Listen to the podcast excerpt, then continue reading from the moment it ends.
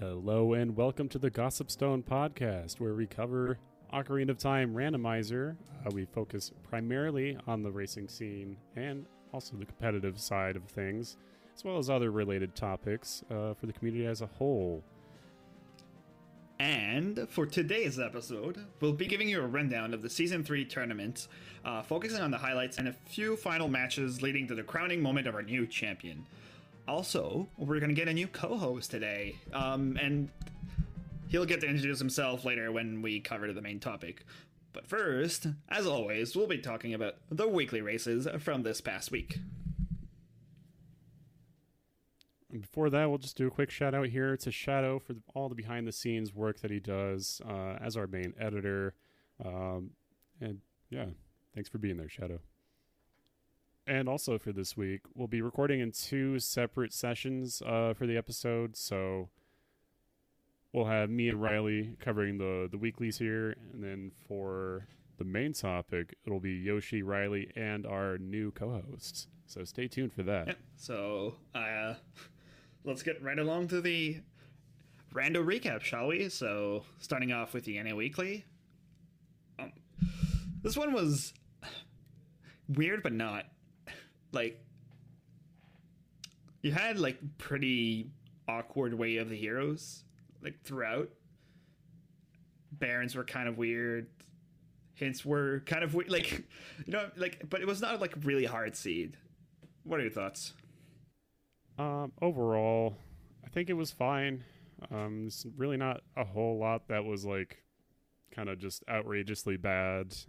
Just been a kind of rough couple of past weeks where the weeklies have just been like just the worst of the worst, almost just comically bad in a lot of different ways. Shoutouts to George, by the way, for being the re-streamer that caused so much pain with his seeds. But this one was kind of like in the middle of like bad and like too quick. I feel you got like a few decent way here. It's like you had Dodongo's Cavern way here for Dens, which I mean sometimes can be for like Spirit Key Logic, but this time it was for Stone Shadow, because Longshot was all the way back in the back of Shadow. And you had Crater for ZL, which is like the most boring thing ever. But then you had Temple of Time after beating, I want to say, Fire Temple, where after that you got Epona's way there from Temple of Time. And at the time, you were thinking, okay, Epona way there was interesting because you only had one hook shot, so you were maybe it's locking the long shot, maybe it's just in the cross to over to Spirits because Spirit was had to be done as well. So you get over to GTG, enter GTG, you get Rudo's letter there, which is interesting because we also had an Ice Cavern way the hero, but Ice Cavern way the hero was very likely for a song. We're still missing like Requiem for Spirit Key Logic, and it's always a hard decision to whether to commit to AD or not. When you're right there, you could cross the wasteland. If it's not AD, you're set. But then going Ice Cavern for Requiem sometimes is useless as well. It's kind of a hard 50-50 almost. Oh, what do you think about that, Emo? I mean, it could also depends if you think you're going to run into items. Depends on how many areas you've been to in the game that, you know, you've seen items already. It depends on how many items away from go mode are you, and then also how badly do you think you need that song? How likely is it that you need that song from Ice Cavern? What could the song be? How many songs have you checked already? There's a lot of things that go into this. That for me personally, you know, progression's still number one for me. I'm still going to go to all my progression dungeons pretty much as soon as I can.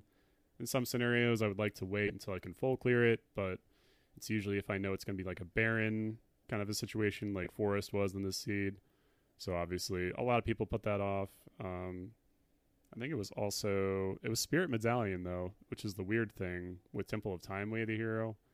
Could just be an item on Lax, or it could just be for Epona. But from doing fire and getting the hammer and Kakuri sword chest of all things, and then bombs and Mitos, like it was kind of a, I don't know, it was like almost like a jet seed.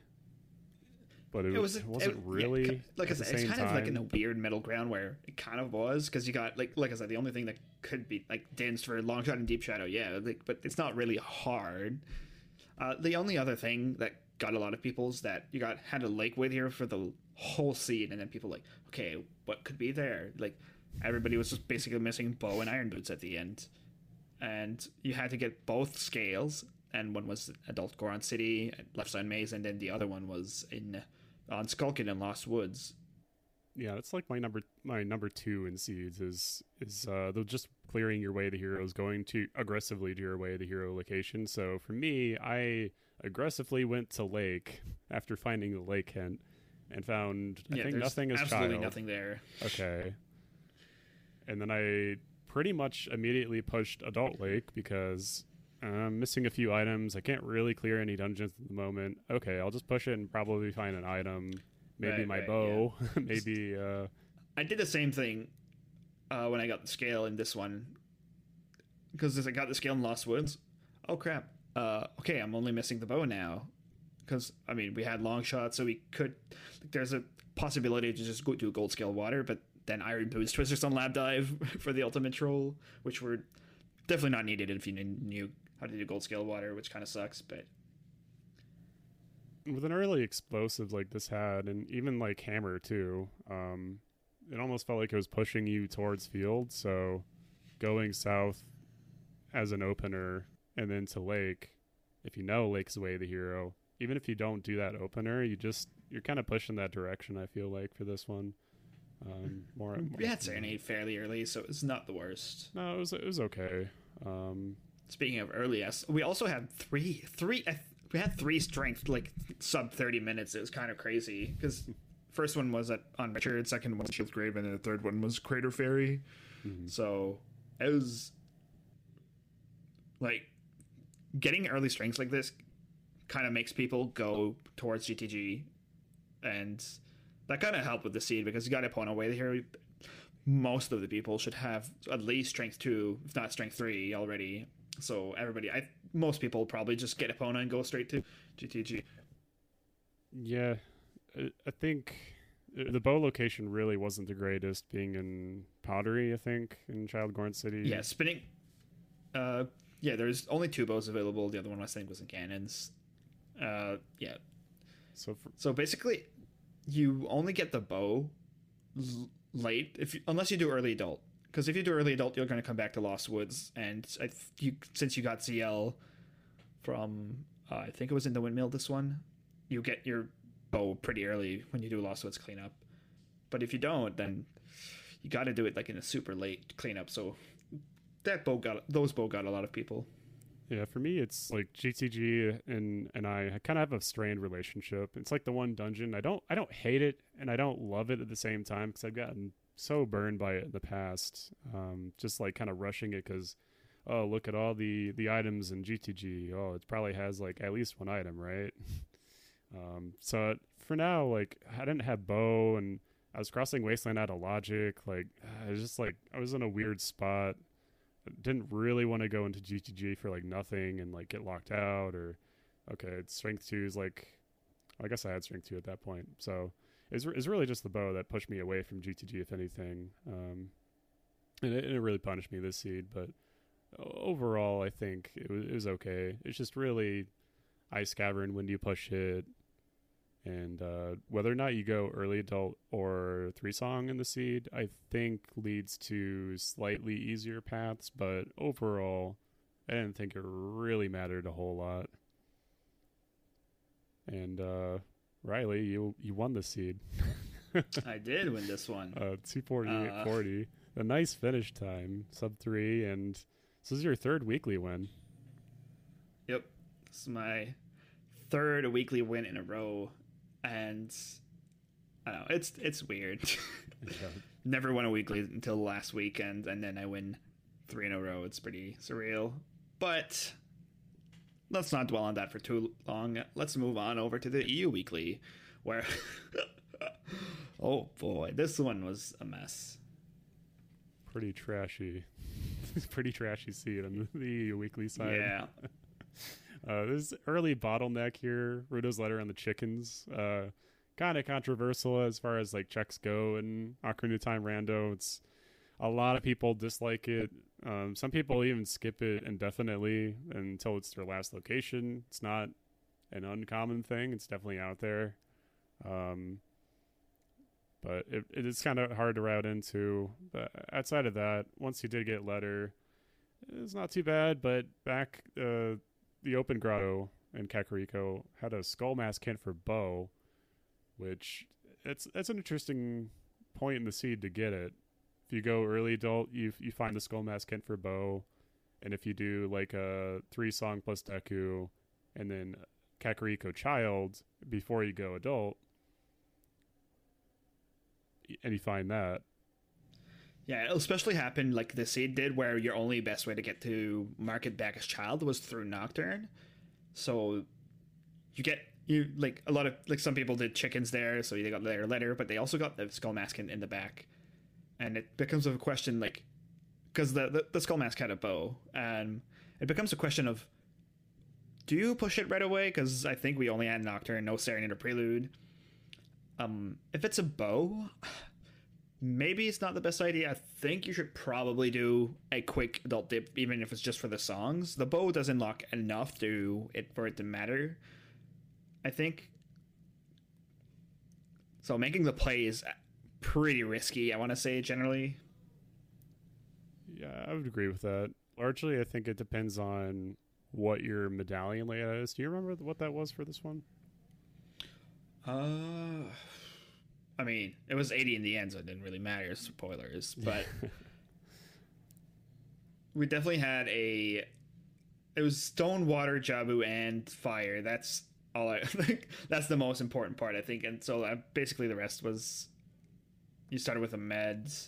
Right. So for me, it's bow for medallion forest. And that's pretty early in the seed that a bow is being given to you, and it's being hinted. So do with that information what you will. But for me, I would probably rush it too, had I played that seed. I didn't play this one. My alarm clock didn't go off. Kind of saved me from the trouble of playing this one, but yeah. In the end, the other two bows were just super easy. There was one in the higher our herd piece in River, and the other one was in Domain Torch Run, which if you turn in letter, you couldn't really in Child one because you didn't have explosives, but like in Child 2, you had plenty. So, and then the bow was pretty useless in your adult one if you basically went. You did 3 song, so it kind of sucks, but yeah. And I think if you took that bow away from that hint and you replaced it with something else, how much better does it get? Like, say a bomb bag was there or something like that. Do you still rush it? Do you put it bomb bag? I think is important enough, yeah, because it makes your options in early adult or your adult, which you should be going right after your 3 song. Much more valuable, since you can do like bomb troop bowling on the way. You can do all of either medallion or stone DC, whatever it is. So like, and just your general like crater, like Death Mountain area, your Goron area, like all of that gets pretty important with the bomb bag. Yeah, for me that's definite pointing to kind of an early Dodongo's, and I don't know. Dodongo's itself is kind of a weird dungeon now too, because I think like mid tourney for season 3. There was still a lot of people that just didn't even touch Stone DC, and I still think that's the case. But for me, I just clear it anyway. I think it's just so it's fast enough that I don't think it's a big deal, even if it's nothing compared to some other stuff. But speaking of DC, this one actually was Way of the Hero again, but it was Way of the Hero for a bomb bag, so you had to. I mean, the hammer was on Adult Anju, so it's nothing special. And then you just got bomb bag. I think it was in the map chest in Spirit and Spirit in DC. And so that was really interesting. And then on top of that, you went if you went River right after, you saw a Bomb Bag in River, the lower heart piece River. So you're like, okay, so if the Bomb Bag in DC is the Way of the Hero, that means that this Bomb Bag has to be locked by this Bomb Bag, right? Because that's how it works. So you had to lock hovers and scale. And for this one, you had a hook shot where Rudo's letter is usually in Lake. So you had to know, okay, this Bomb Bag is going to lock my scale, so I should probably push whatever's behind this, which, oddly enough, both scales. The first one was in Stone Jabu. The boomerang was in Bomb Chubuling, and then the second scale was in Icy Waters, so that was pretty crucial. It's pretty scary scale placements, and it really depends on when you do go to Child Lake, I think. Right. Because you can't really peek at it from, like, because the scales were so deep, like, you have to, like, have done some sort of field cleanup somewhere, or like field valley opener or whatever you did, which can happen. Some people do it after Deku, like I did early Deku into Field Valley Lake, which is not terrible play either. But this seed was also weird because you had Stone Fire, Stone Jabu, and Stone Water. You got a hammer really early on Anju. ZL was at the Windmill. And you got Iron Boots, Way of the Hero, and Crater. So this is where you get literally everything Way of the Hero. We had Requiem on ED, by the way, where you get Crater Way of the Hero for Iron Boots. For usually when you get Iron Boots in a Way of the Hero for Stone Water for Requiem on ED, you're like, okay, there's probably just a small key on Child Spirits. So you just assume it's AD. But when you get all the items super early, like, when is it right to commit to AD? Yeah, it really depends on the song that's on OT, right? Nocturne, always, all dungeons, so you don't have to think about that. But, like, the two ones that stick out are Song of Storms and Requiem of Spirit. Like, it's always kind of a gray area, and you kind of have to take it seed by seed. But in general, I think it depends on, like, if they're all hinted Way of the Hero items, you should just push whatever's behind those items. It doesn't really matter that there's stone dungeons, and getting the song on OOT is kind of just a nice bonus, you know, cherry on top. It's like, oh, yeah, okay. I don't feel so bad if the stone dungeon doesn't have anything, because at least it's working me towards this thing that I might actually need in the end. Yeah. It just feels bad if that thing in the end is useless as well. Then you just kind of ought to lose, but... Yeah, like I mean, it doesn't always depend on the song, though, too. Sometimes it does depend on the Way of the Heroes and where you find items and the logic. Yeah. So, like, I had a pickup race this week where it was an all dungeon seeds, and OOT was Sun Song. So, of course, you don't probably commit to that, and Graveyard wasn't Way of the Hero. But it turned out to be all dungeons because... your strength 2 for Medallion Spirit was in Sunsong Grave and Graveyard. So it's like kind of a disaster in terms of do I go for this? Do I not? So it doesn't always depend on the song. But if you get something like Minuet or Bolero, kind of throw those aside. And sometimes it's logical. All dungeons for like Sare's Minuet. But in general, like. It can happen, yeah. Yeah. Storms and Requiem are like the two. Kind of least specific, and really depends on still think like how many areas have you done, how many checks are open, what could happen in the seed, I think, is what you should be asking yourself when you kind of encounter these two things. Right. Like in this situation where you got Iron Boots and Crater Way there for Stone Water, like, okay, you can assume AD, but you ended up actually needing it because your strength 2 was in Deep Stone Water on Dark Link.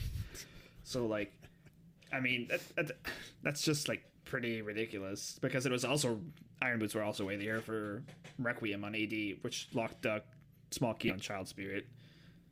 So, yeah. Just seed, and then the seed's not just done there. You also had to logically cross the Wastelands to get Saria's, and Wasteland, I think, was hinted at. and then had to go back child to get your long shot on Darunia and your mirror shield on Skull Kid. So you had to logically cross to get your long shot to do Stone Water to get Requiem. So even if you didn't commit to the 80 play and you cross, you didn't really get punished. You like saw. So this one is like a weird one where you kind of got punished for pushing 80, but you also didn't. Like, it's like a weird middle ground where I think no matter what play you made, it kind of worked out in your favor.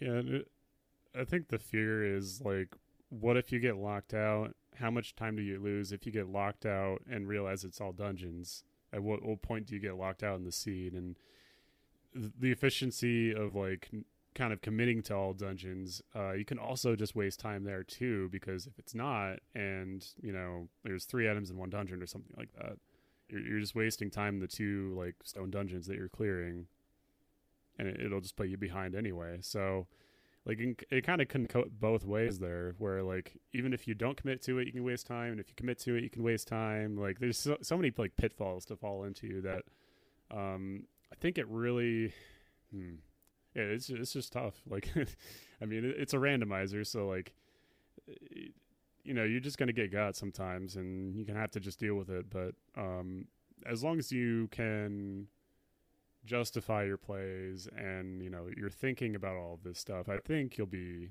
in better shape than not in most cases. But this one was a treat to watch, though, for on the restream. Check it out if you haven't already. It's on just the Zelda Speedruns Twitch. Really just watching everyone suffer for this one is cathartic, to say the least. And in first place for this EU Weekly, it was Neko in a 3:20:32. So that's pretty rough time, generally, averagely. So for first place, on a weekly, yeah.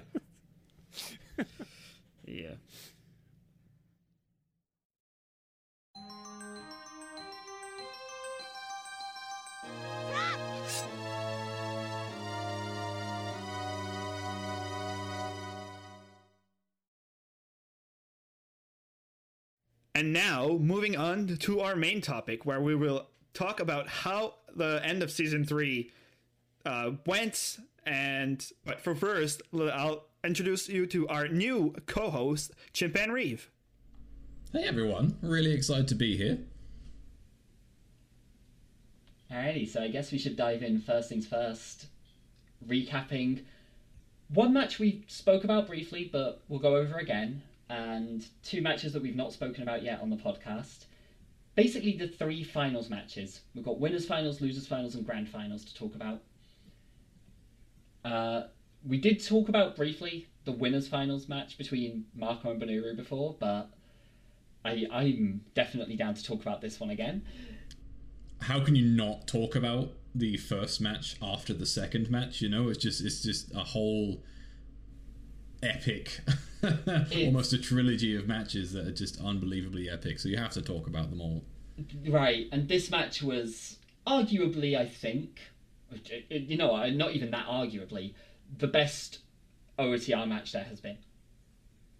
Just everything about this race was incredible. The ups and downs, right, the meta calls, literally everything. They took completely different routes. They did wildly different things. Bono went into bottom of the well while Marco ended up in Forest, and Marco found the light arrows, but Bono got a strength upgrade, and then they just took complete... Like, Marco left Kakiri Forest and walked to Lake Hylia, but Bono predicted that and went and did Gerudo Valley Loop.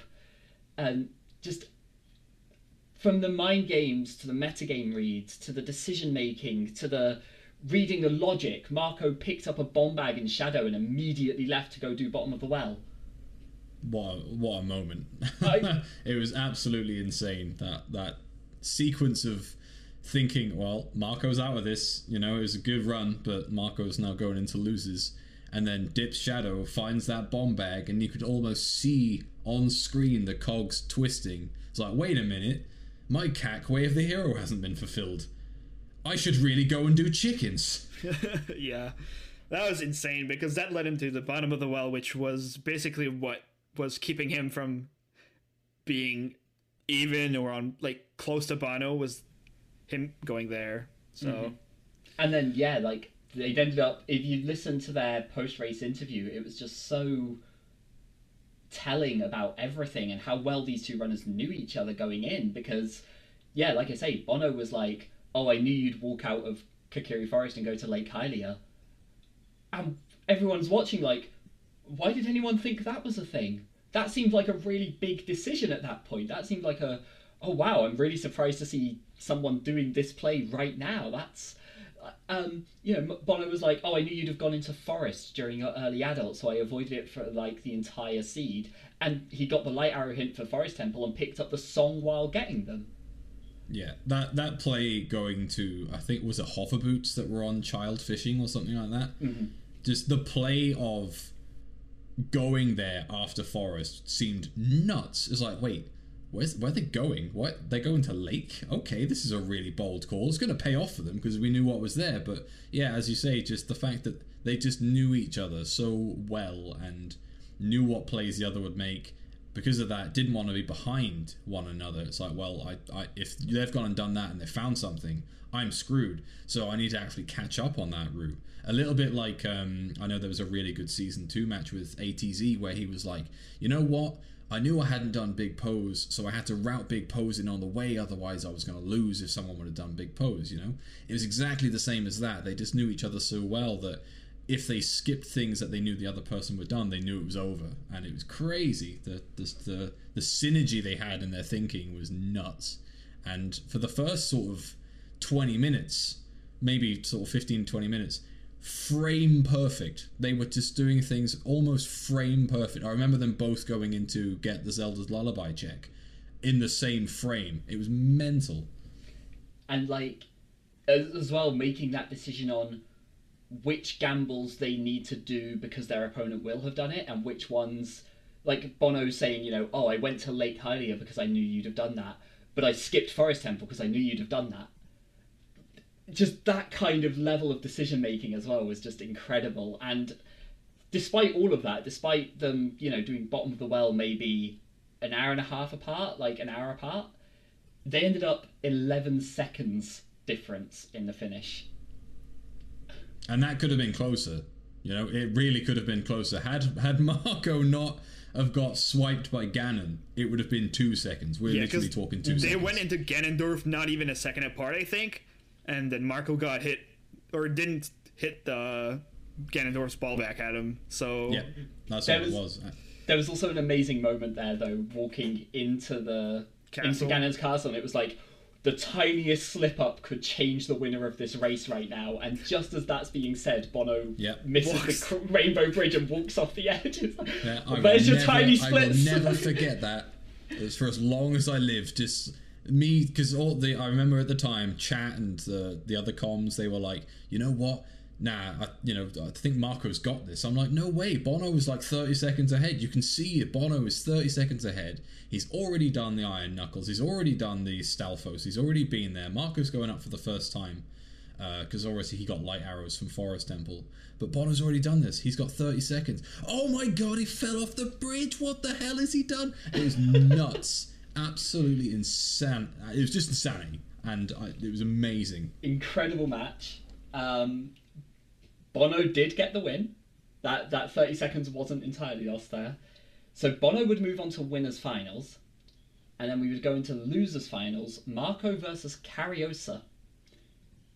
Who, I mean, we've been quite outspoken about this on the podcast before. Cariosa is somebody who was traditionally seen as a very inconsistent runner. Was very much like a surprise getting this far in the tournament.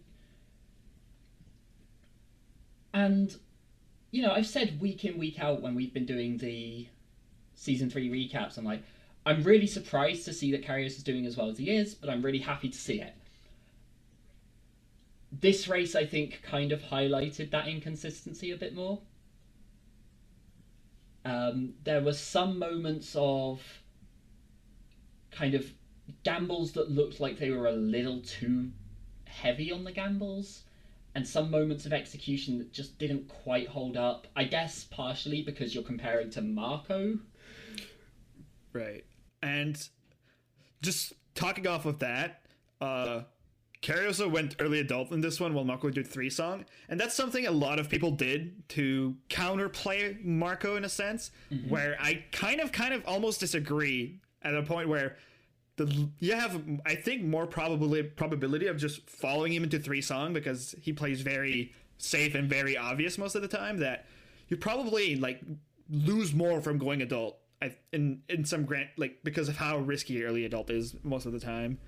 Yeah, mm-hmm. I think some seeds and some races you get away with it. You go early adult, you'll find a couple of things, you'll do a bit of progression, and you'll feel satisfied with what you did with early adult. You're like, you know what, yeah, it wasn't the best, but I managed to like get DC done, or I managed to dip Goron C, dip Death Mountain Crater, get a song from there, something like that.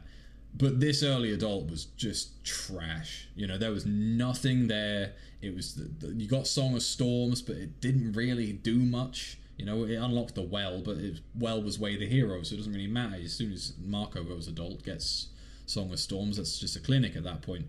So the early adult in this one was really bad. It wasn't a bad choice, it was just really bad. Like, there was nothing there at all for Cariosa to sort of grasp and take a lead from. Yeah, we're in the kind of meta, I want to say, that I feel like a lot of the races decided on the, like, pretty often on the opener, so like taking a fairly risky gamble as this and really early is probably not the, like, if I play Marco personally, I think I would take more mid-game risk opposed to really early games like this.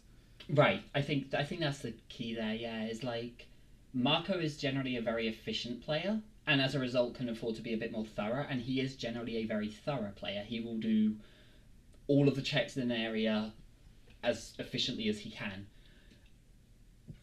If you're going to do threesome anyway, you might as well do it at the start. Go for the consistent opening and then take the risks on skipping one or two things later on, or, you know, picking the second best option when you're looking for your, like, divergence in the mid to late game.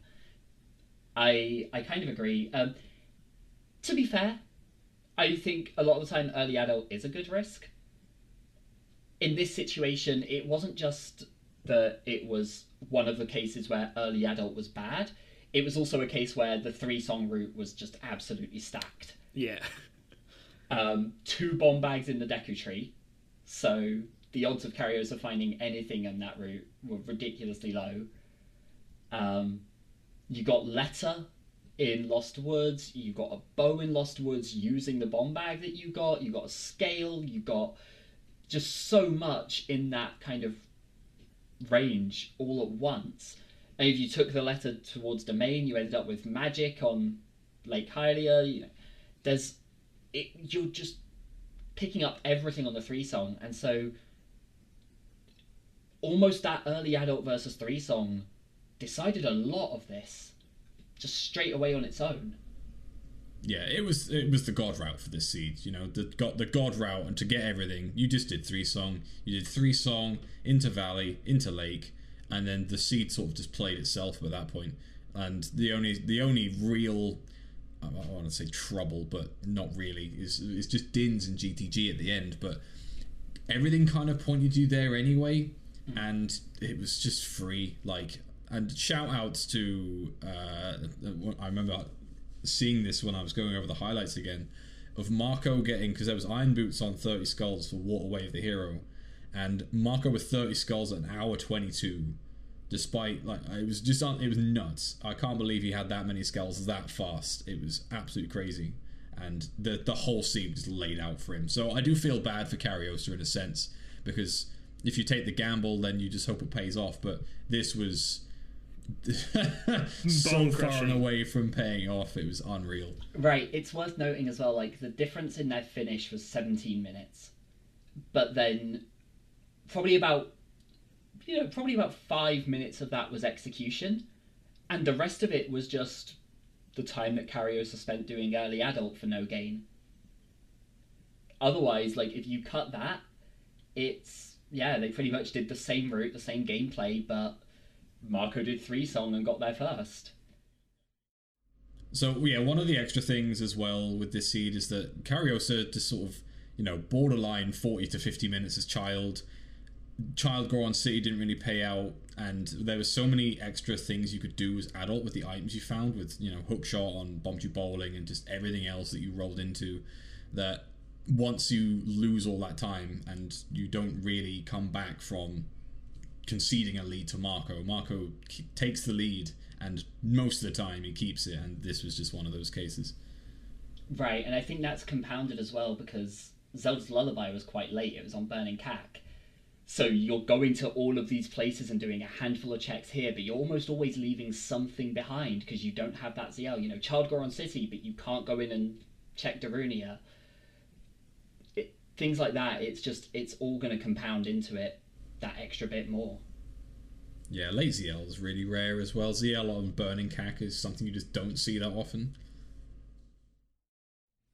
Yeah, so as we say then, Marco taking a win by about 17 minutes there, a 218 to a 235. So setting up the rematch versus Benuru in grand finals. Oh boy.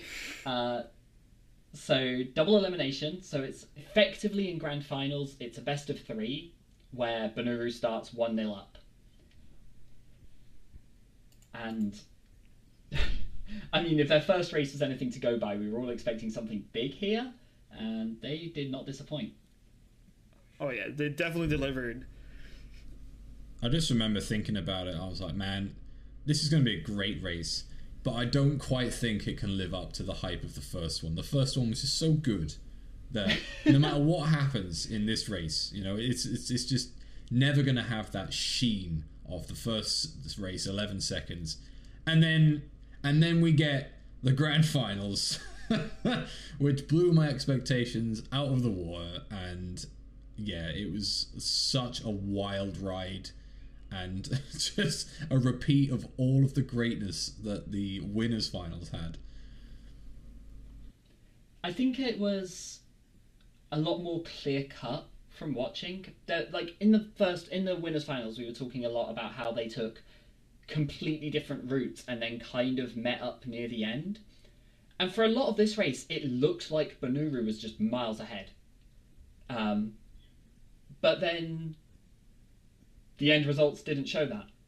But I can't even tell you what changed. I can't tell you what happened. It looked at first like Benuru was a good 5 or 6 minutes ahead throughout for like a solid hour or so. And then suddenly it was like, oh, and now they're like minutes apart. Yeah, that's something I've noticed with Marco, is that if you're ever like watching a race with him in it, even if he looks behind, probably isn't, and even if he is, probably 30 seconds at most. Like you're right in saying that, you know, it did look like Bono had the lead for ages, and it's like, you know what, this is a comfortable lead, and then out of nowhere you start thinking. And you're like, wait a minute, Marco only has this much to catch up on. Bono is only this far ahead. Maybe it is closer than we think. And then one for all's win later, you're like, holy shit, they're in the same room in Shadow Temple? What the hell?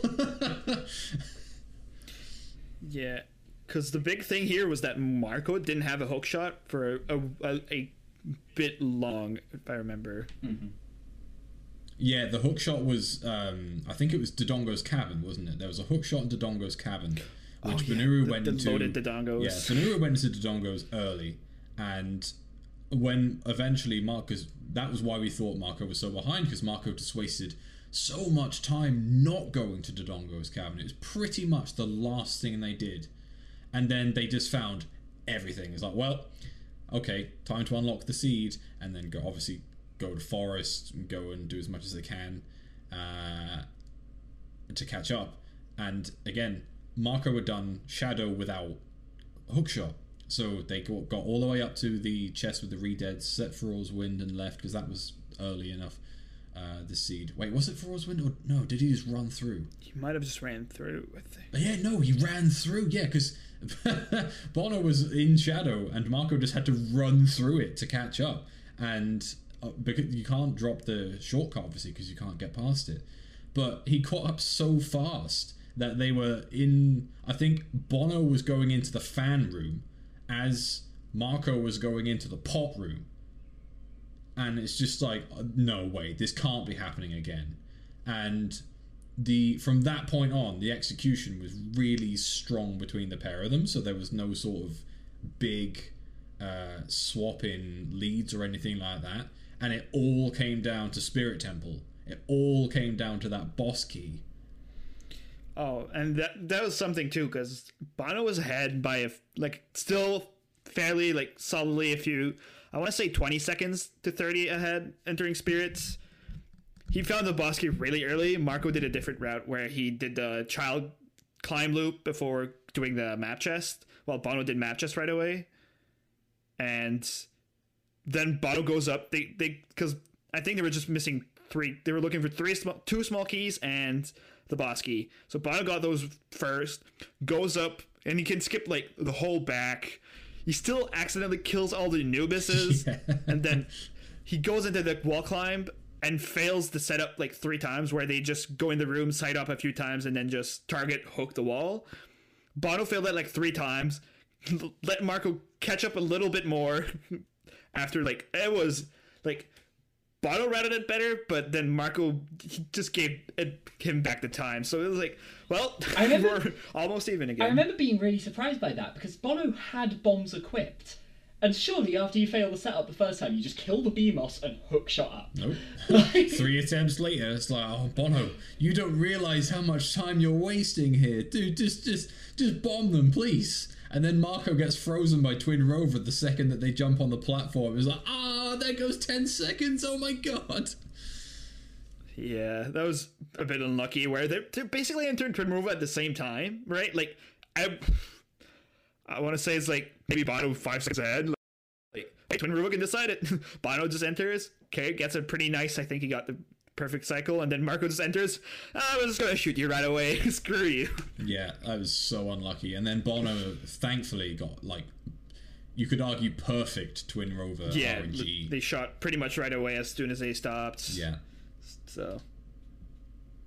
And that was it. There was just no catching up that last sort of 15 or so seconds you needed, and then Bono takes the lead by 12 seconds. 1 second more than the winners' finals. Yeah, absolutely unreal. A combined 23 seconds, giving Bono a 2-0 effectively over Marco. Yeah. It's a shame that... I mean, I say it's a shame. If that was an actual best of three, there was no sort of losers' finals in between... That is the best sequence of matches you have ever seen. Just those two on their own is just...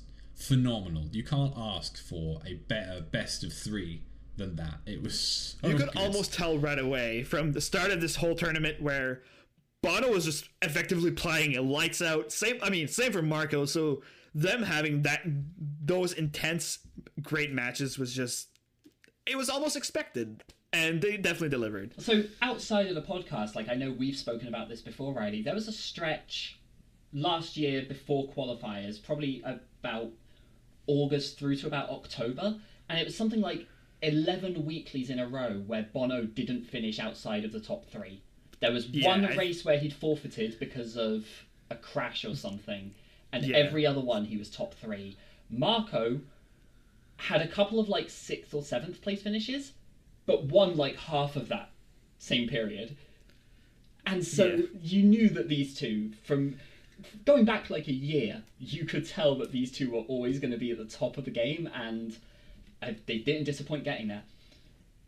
Alrighty, so quickly to go through a couple of things. What do we think did or didn't work in the tournament? What played out well? What needs to be considered next time? Counting qualifiers in this, is the point system good? Were the changes to settings good, etc.? I'll start by saying I know a lot of people complained about the point system, and I think it was handled as best as it could compared to what it was last season, and it was much, much fairer. Right. So obviously, me and Chimp were both somewhat involved in the development of that system, and we all knew there were flaws with it. But every solution to those problems brings up bigger problems.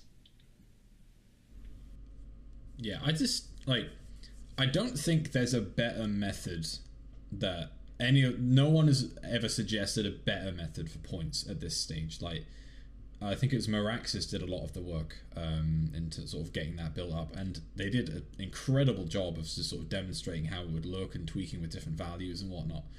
And honestly, I think it worked really well. So I know that not being near the top, like top 32 or anything like that, the points to me mean slightly less, because I know that, like, going into the qualifiers, I'm like, you know what? I'm probably going to get 600 points a race. I'm just in it for a laugh. Hell, if I can get top 64, amazing. So when it actually comes down to the nitty-gritty of each of those points mattering, to me, it's a little less important, because I'm not one of those top 32 / I guess you could say 45, 48 runners that are in that sort of group of vying for the top 32. But for me, it felt fine. I never had any issues with the points. I think it was very fair. The only thing that you could notice, and something that we could not predict, was that 3 seeds in a row were absolute jets, including 2 multiple world records. God, yeah, more than that. Like, so when it came to points, it was very obvious that actually these points, they do sting a little if it's jet seed. And then the next seed is a jet seed. It's like, oh my god, these sting a little harder if it's a jet seed. So maybe the only thing to work on is just balancing it so that jet seeds don't punish you so hard if you don't finish, you know, if you don't get top 20 in a jet seed, you don't get punished as much. I think there might be some work to do there, if anything. Right. I do think the biggest thing with the point system, I don't think it was the point system that was flawed. I think it's more... It was... RNG didn't play out very well. It was like the random rolling seeds just happened to give a very weighted set. And so some people may have been overseeded or underseeded. I would say the top 32 that we got was quite a good representative top 32. I thought that was a really good pool. And there were a couple of people you could argue maybe could have been in there, but nobody who you would be like, they 100% should have made it, and nobody in the top 32 100% shouldn't have. Yeah. I think we've got a really strong, I want to say top 50. Maybe it's a little different now, you know, we're about 6 months later. But I think at the time, it was like you had a top 50, and you could kind of see any of them making it into top 32. Don't get me wrong, you have your top 10, and those top 10 don't really... have a chance of not finishing in the top 32, but between that and the sort of 50th place, you could be like, you know what, there's room for any one of those folks to get in there, and you wouldn't really be too surprised. There were some omissions in top 32 for sure, but no one that I, as you said there, like, oh, actually they definitely should have been there, because anyone that replaced them should have got there as well. So it was just really competitive, honestly, which is great. And yeah, like, the only way to change that would be to, like, fix the qualifiers to have a balance of, like, jets and AD and stuff like that. And nobody wants that. Nobody wants, weighted quals or whatever. In terms of settings, basically the only big change was ice traps, which then disappeared for weeklies and then came back on junk items. That, at least in the top 32... was an incredibly well-received change. Yes. I think so for everyone who doesn't know, the top 32 runners all got like a questionnaire to fill in so that commentators could have some information to go off about the runners, you know, from things like how do you pronounce your username to what got you playing OOTR, what other speed games have you played, like... one of the questions was, what is your favourite part of the tournament settings? And I think over half the people put no ice traps as their response. It doesn't surprise me. Like, you've seen so many people get burned by that. I don't remember the exact qualifier, but I remember commentating a qualifier. I'm not even sure if it was a qualifier. It might have actually been a Season 2 bracket match. But there was a hook shot on the archway in Colossus, and the runners... busted a gut to find everything they needed to get that hook shot, which was the first hook shot. They didn't have another one. It's like, right, I'm going to do this. I'm going to go get a bean. I'm going to go plant it. I'm going to go find Requiem so I can get there, so on and so forth. Grab it, ice trap. And that is 25 minutes of hard routing around this hook shot gone. In just literally up in flames. Right. The thought process behind that one was very much, we don't want to punish people for making the correct, quote unquote, correct play. And at that point, playing to the, like, you know, there are 6 ice traps in the entire game, 6 in whatever chance that this check happens to be the ice trap. You shouldn't be playing into that. No one should lose because they grabbed what they thought was an essential item, and then somehow their entire route gets thrown off, or like you say, they made the right play and then they lost because they made the right play. It feels bad, and there's a lot of I want to say sort of viewing appeal to having ice traps. The people that watch the restreams, the people that watch the races love ice traps, especially when they're in the worst of places known to man. Rudo's letter check is an ice trap. Horrible, but everyone loves to see it, and it's great for them. But from a competitive stance in a serious tournament, which was it wasn't welcome, and I think overall received really well. I think it was the right choice, and I guess now that we have ice traps on junk items only, it sort of solves the problem, so it shouldn't change in the future. Is there anything else that we think that either of you can think of that is similar to that in the current settings? Something that maybe should be changed moving forward specifically for the tournaments? I know a lot of people debated the lens logic or tricks enabled. Yeah, lens logic was an interesting one because I know it was lens everywhere for the qualifiers last season, and then it was changed to Wasteland for season 2, and then it was Wasteland and Treasure Chest minigame only. And wait, was it? No, it was Treasure, it was Wasteland and Chest minigame only, and then it changed to just Chest minigame, if I remember rightly, for season 2, something along those lines. And I think just keeping those settings makes sense. You go into the qualifiers with the mindset around the logic and working out the logic, and you keep that mindset in the brackets. Whereas if the logic changes, you then have to think about different things. And I think it's, especially if you get someone that's not like, your Marco or your Benuru or whatever, if you get someone that actually still really relies on that logic, really good execution, but just really relying on that sort of mindset of, right, this is in logic, that's not in logic because of lens, fine, let's leave it alone. As soon as you take that away, you give the advantage to the runners that are just, top five runners immediately get an extra advantage for you just having to think a little more, and that just seems a bit harsh. So I think the way that it was done for this season, I think it was good. I don't think logic should change from the way it is. I think it works pretty well as it is right now, especially when you compare it to the the Scrubs tourney, which I think everyone hates lens everywhere. So, right, I'm a very big proponent of. I don't know what the logic should be, what tricks should be enabled in the weeklies or the lens logic for weeklies or whatever, or if qualifiers should be different to the weeklies potentially. But the thing that I am very determined with is the qualifiers should be the same as the bracket. If your lens logic is dictating the hints you get and how much you have to read into potential baits and things like that, that should be the same throughout. You shouldn't have to consider bait more in the qualifiers and then less in the bracket. I agree.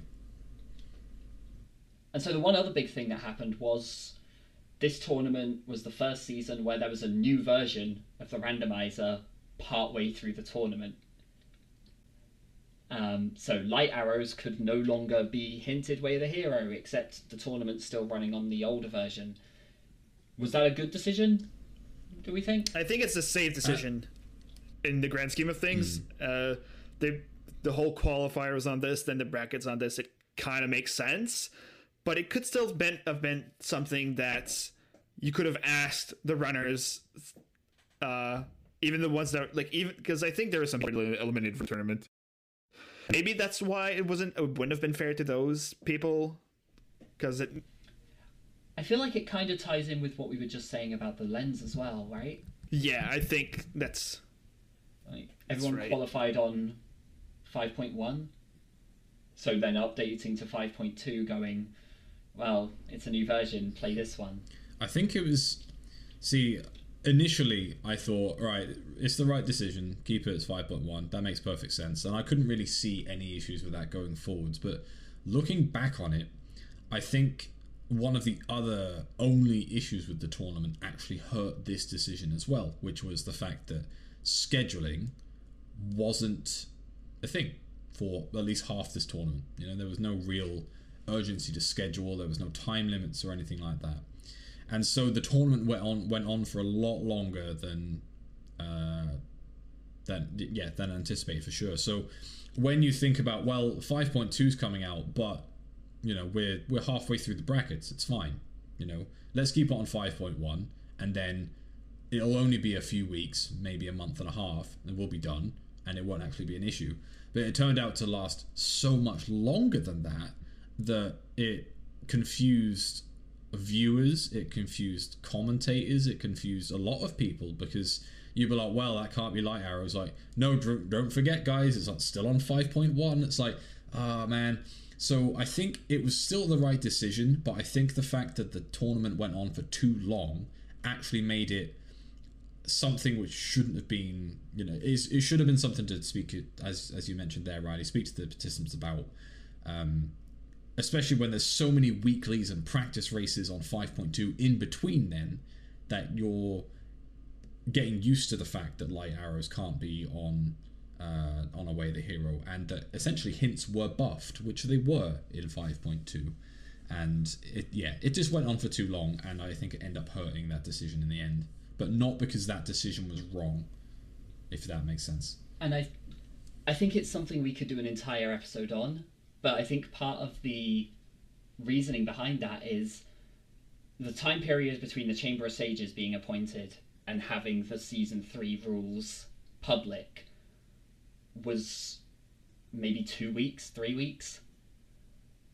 The time span there was incredibly short. And I think between both this one being built on by the next Chamber and also hopefully having a bit more time next time to develop those rules, I think it is something that will improve moving forwards as well. It's something that, you know, pretty much every single one of us looked at and went, oh, this is a real problem, we have to deal with this at some point.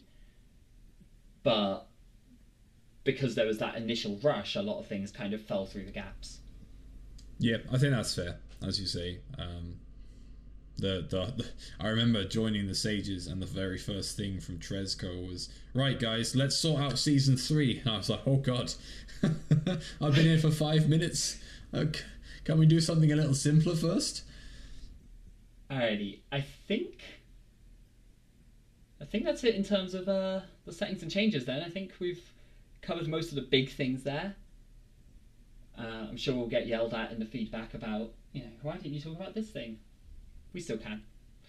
But I guess the last thing is to go over a couple of our personal highlights from the tournament. Just a couple of quick rapid-fire things of things that were amazing moments. Everyone should go check out this thing or that thing. Like, big matches.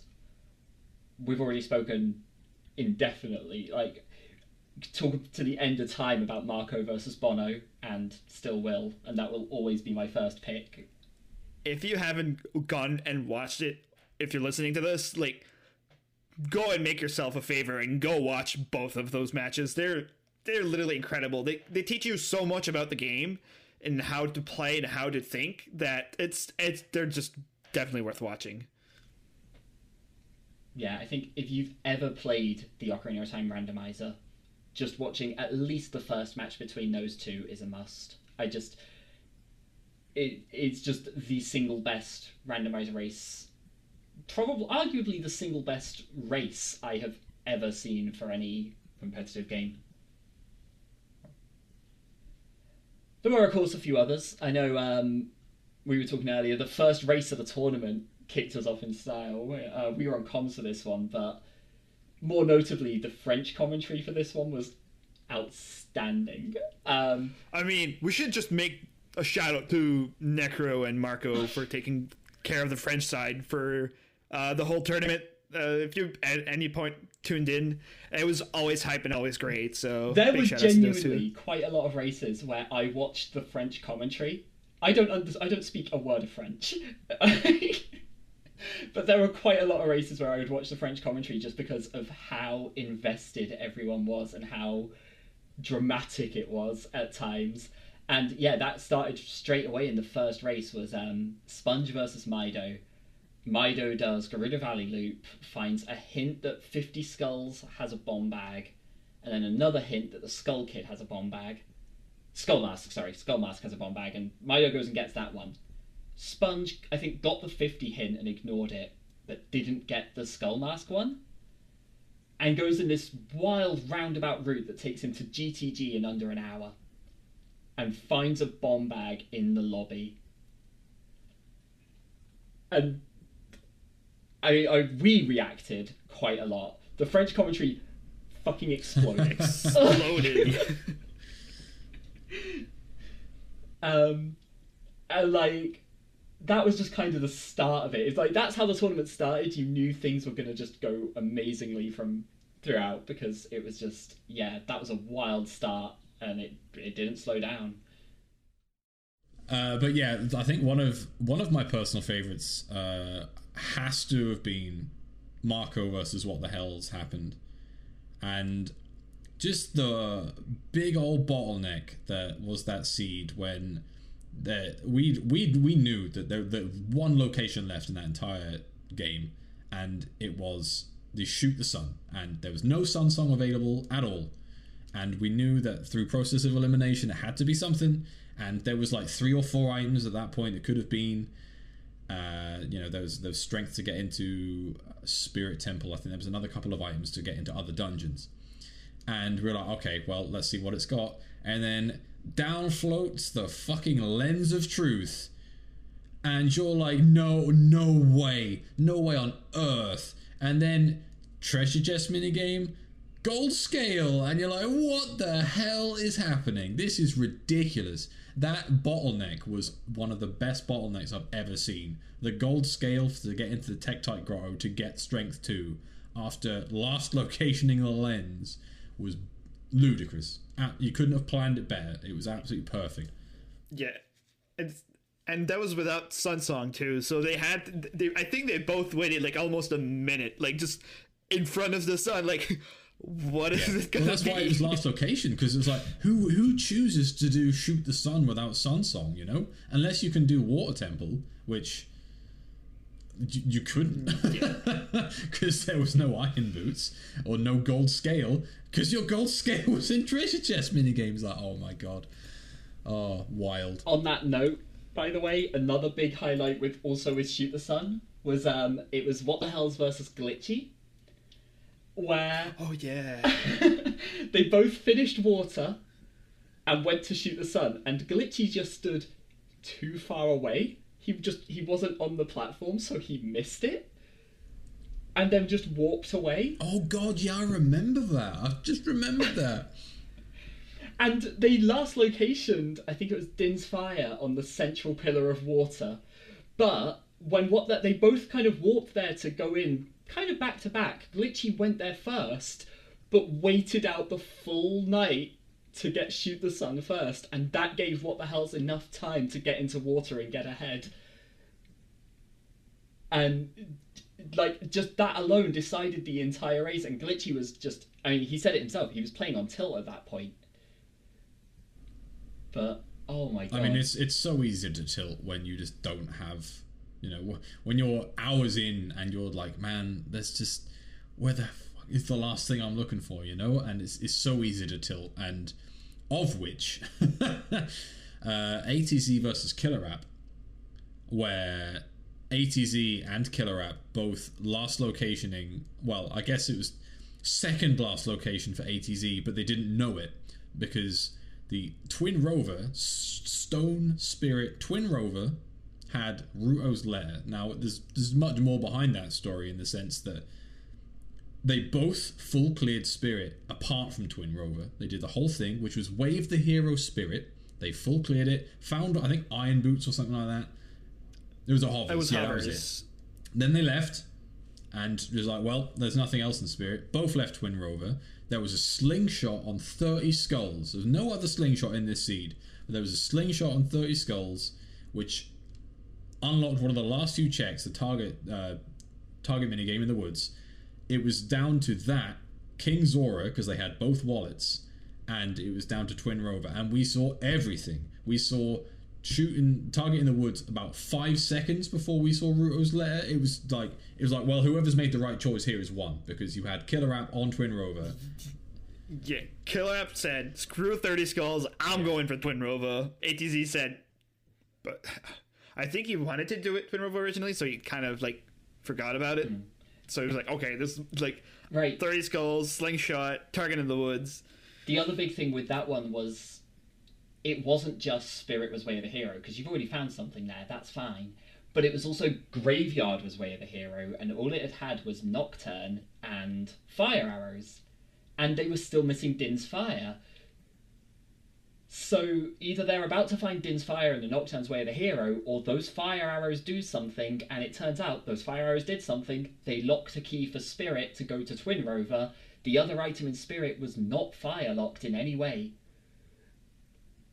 So, yeah, that was an incredible race in so many ways, and I mean, Killer App, you know, taking down the big names again. It feels like it's Killer App's thing at this point. Just watching ATZ for like the second of 3 seasons drop into losers bracket in round 1. It's like, what?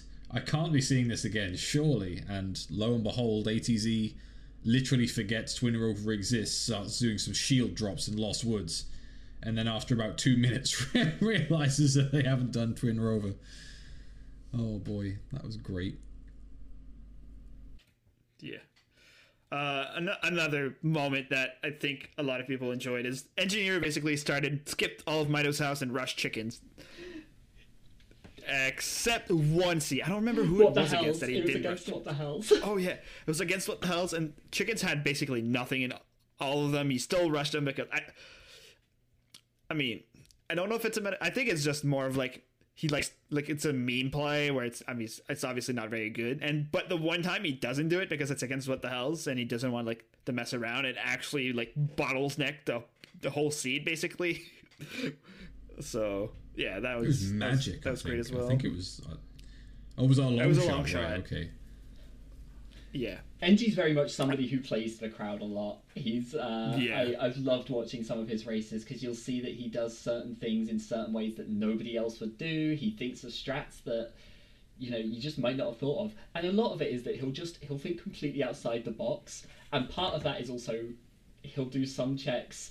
There are some routing things that he does where you're like, is this actually a good play or is this a meme? And I can't quite tell because it's Engineer. Just so funny though, yeah, the one time he didn't rush it immediately and do it first check of the game was the one time it actually had something. God. Alrighty. Hell of a tournament. Hell of a season 3. Amazing, yeah. Loved every minute of it. Yeah. Now begins the countdown to season 4. Yeah. Which should be starting in fall, I want to say. Obviously, there's no set date for that. Trez is being very deliberately vague in saying fall. So, right now, that's all we've got. But, yeah, obviously the anticipation builds towards Season 4, who will be in with Riley in the winners' finals. Oh, yeah. I will, definitely. Oh, yeah. All right.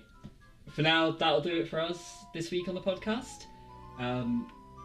I will say, join us again in 2 weeks. We already know what our topic's going to be. We will be doing a recap of the Multi-World tournament. Talking with, I was going to say our champion, but we're always talking with one of our champions on this one. I wonder who that is. But yeah, join us again in 2 weeks for that. And thank you for listening today. Yeah, and if you have any feedback on the podcast, how it went, what we could do better, what you enjoyed, please drop us a line on the Gossip Stone Podcast channel on the OOT Randomizer Discord. We are very welcoming of feedback. We'd definitely like to hear what you think. Any suggestions for what you'd like to get as topics as well. But yeah, just drop us a line on there. We will gladly take any feedback you might have. And with that, I've been Chimpan Reeve. I'm Riley. And I'm Yoshi. And we'll see y'all next time on the Gossip Stone Podcast.